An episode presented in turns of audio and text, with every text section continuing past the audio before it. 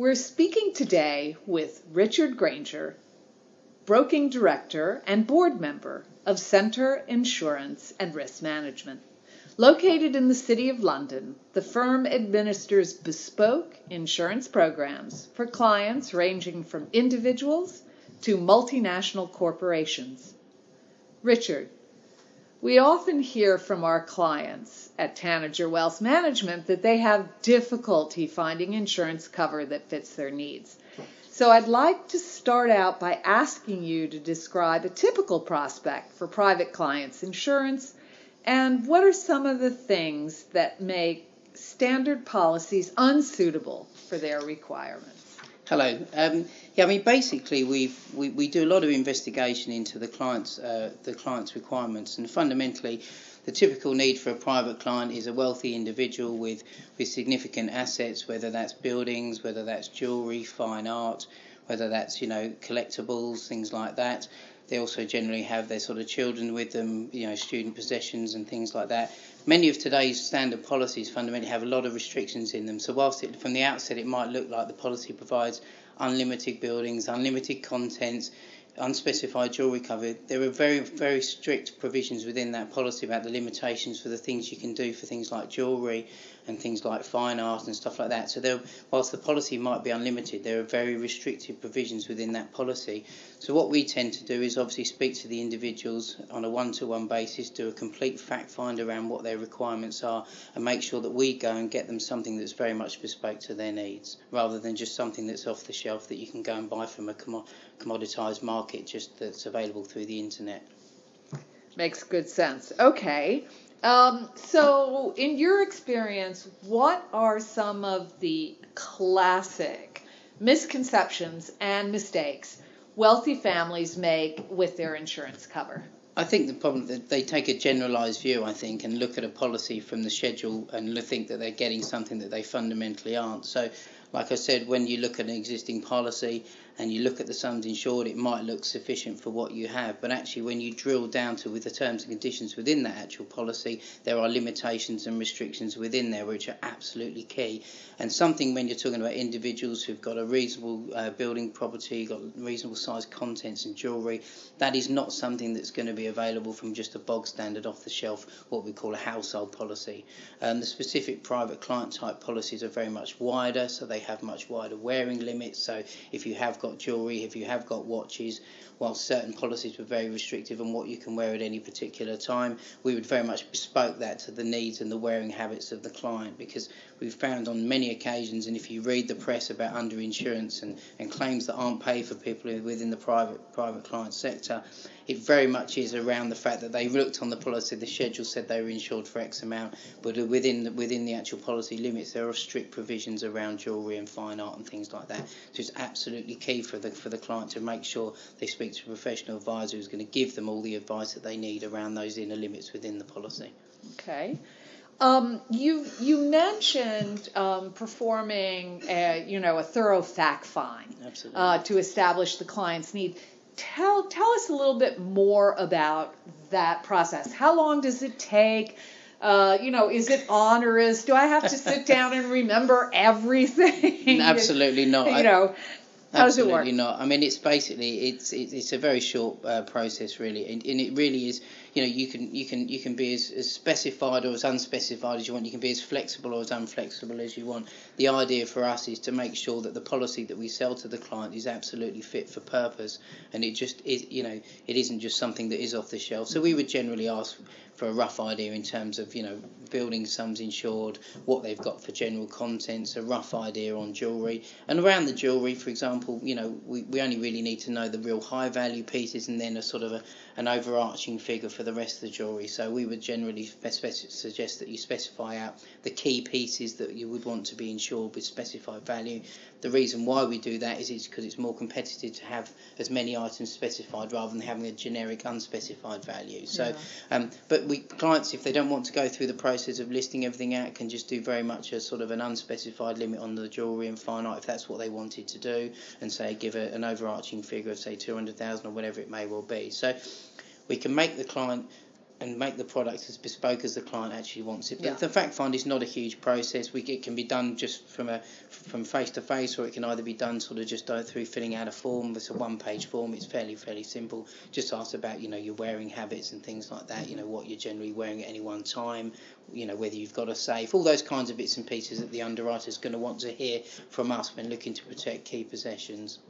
Well, let's talk just for 1 second about, let's say I have a fine art, perhaps not a collection, but I've inherited some, I bought some, but over the years I've got a fair amount of it.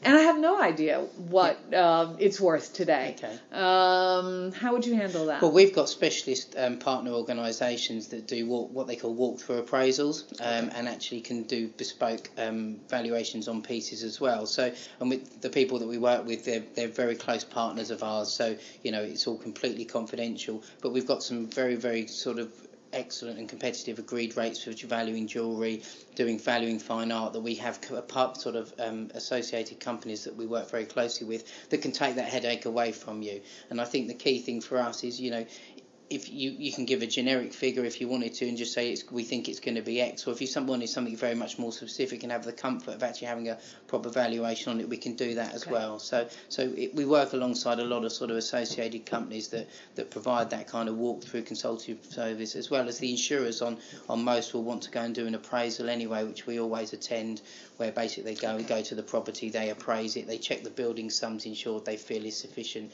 whether the contents is sufficient. So whilst you might give us a number, we would then obviously do a hand-holding process through making sure that it was very much more bespoke to your needs and not just sort of putting your finger in the air and giving a rough number.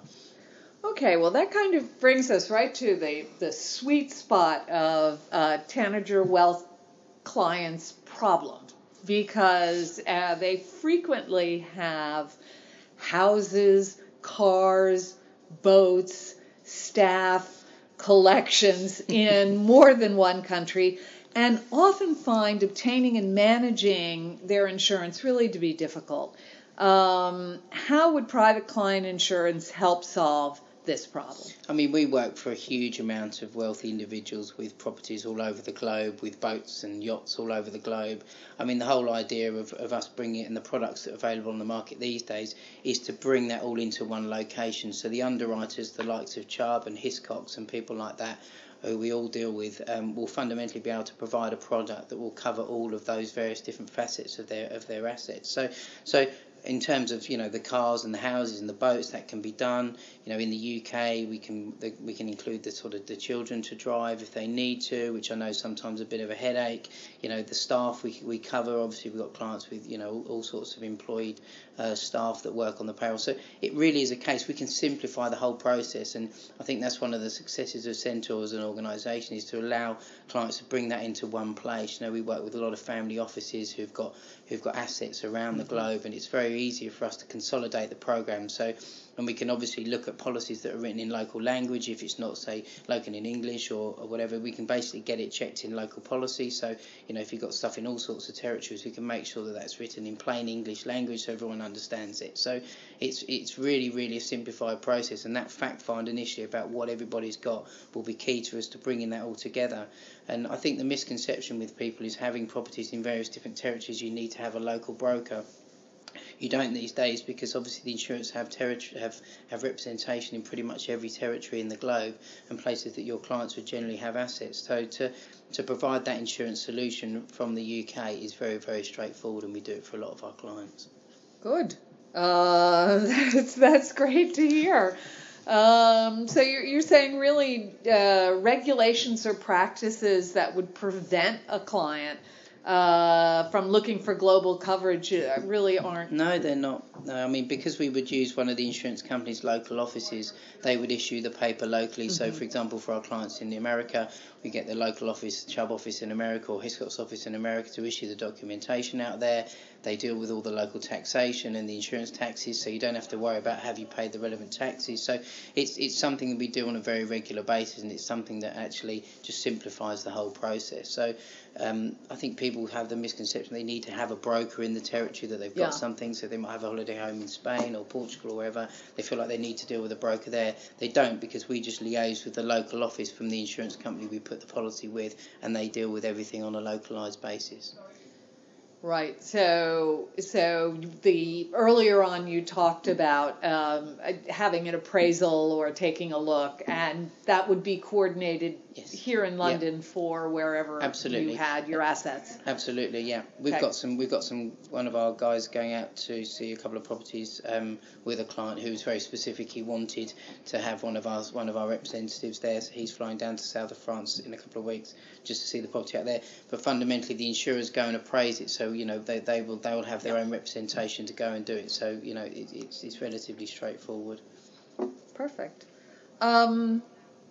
Okay, I think we've covered most of the issues, but I want to ask you one final question, and that is, given everything we've talked about today, what is the most important thing wealthy individuals should keep in their minds when they're considering their insurance needs?